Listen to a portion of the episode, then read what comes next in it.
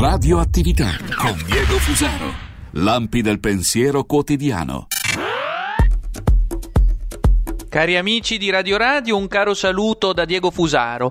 Merita indubbiamente considerazione e anche riflessione critica la tanto discussa e tanto discutibile partecipazione di Papa Bergoglio alla trasmissione detta Che tempo che fa, condotta sulla RAI da Fabio Fazio.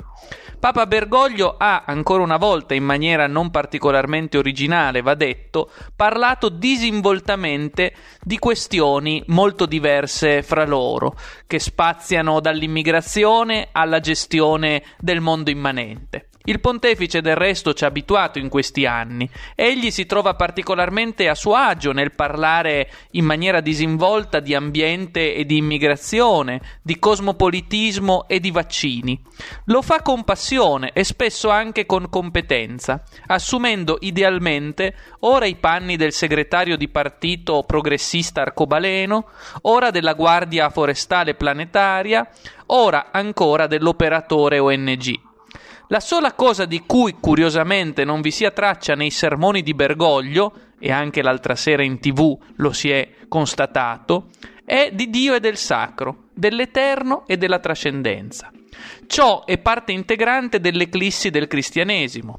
Si tratta di un'eclissi che procede da molto tempo e che trova nella Chiesa di Roma il proprio epicentro, non certo il proprio principale ostacolo. La Chiesa di Roma in effetti sembra in balia di un ateismo liquido che la porta a essere ormai ancella della civiltà dei consumi più che sua antagonista l'evaporazione del sacro e l'ateismo dell'indifferenza, la chiusura al sacro e la mondanizzazione integrale paiono i capisaldi dell'epoca del nichilismo della tecnica che è poi anche il tempo dell'oblio di Dio, oltre che, come ricordava Martin Heidegger, dell'oblio dell'essere. La civiltà tecnomorfa e pantoclasta, in balia del nichilismo turbocapitalistico e del nulla della civiltà dei mercati, è in effetti l'epoca che ha dimenticato Dio e che ha dimenticato anche la dimenticanza di Dio, sicché nemmeno più si pone il problema intorno alla assenza di Dio. È quella che Nietzsche chiamava l'epoca della morte di Dio. Ma cosa accade allorché l'ateismo dell'indifferenza e la perdita del sacro saturano la Chiesa di Roma e occupano financo i modi e le parole del suo massimo esponente? Che cosa resta della Chiesa? Possiamo dirlo senza tema di smentita, il pontificato di Bergoglio si caratterizza sul piano strettamente teologico per una ecclesiasticità banale e per una palese chiusura alla tra- trascendenza, una ecclesiasticità banale intessuta di appelli d'anima bella per l'ambiente e per il cosmopolitismo, per l'accoglienza e per le alterità, e figura come l'apoteosi di questa dinamica di scristianizzazione del mondo, vuoi anche di evaporazione del cristianesimo. Si tratta di un processo che ha condotto la Chiesa in ultimo a rendersi superflua rispetto alle ragioni del mondo delle quali si è ridotta al rango di raddoppiamento per definizione superfluo. Il risultato credo sia sotto gli occhi di tutti e ne offre una viva testimonianza esattamente il pontificato di Bergoglio.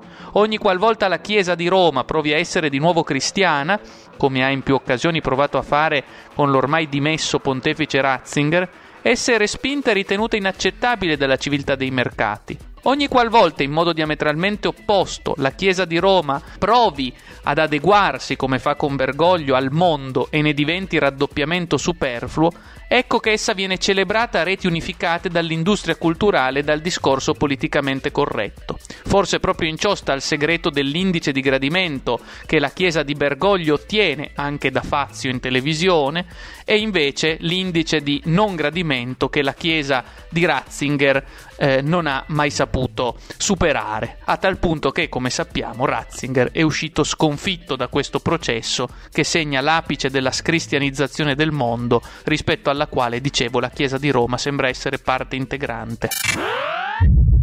Radioattività con Diego Fusaro.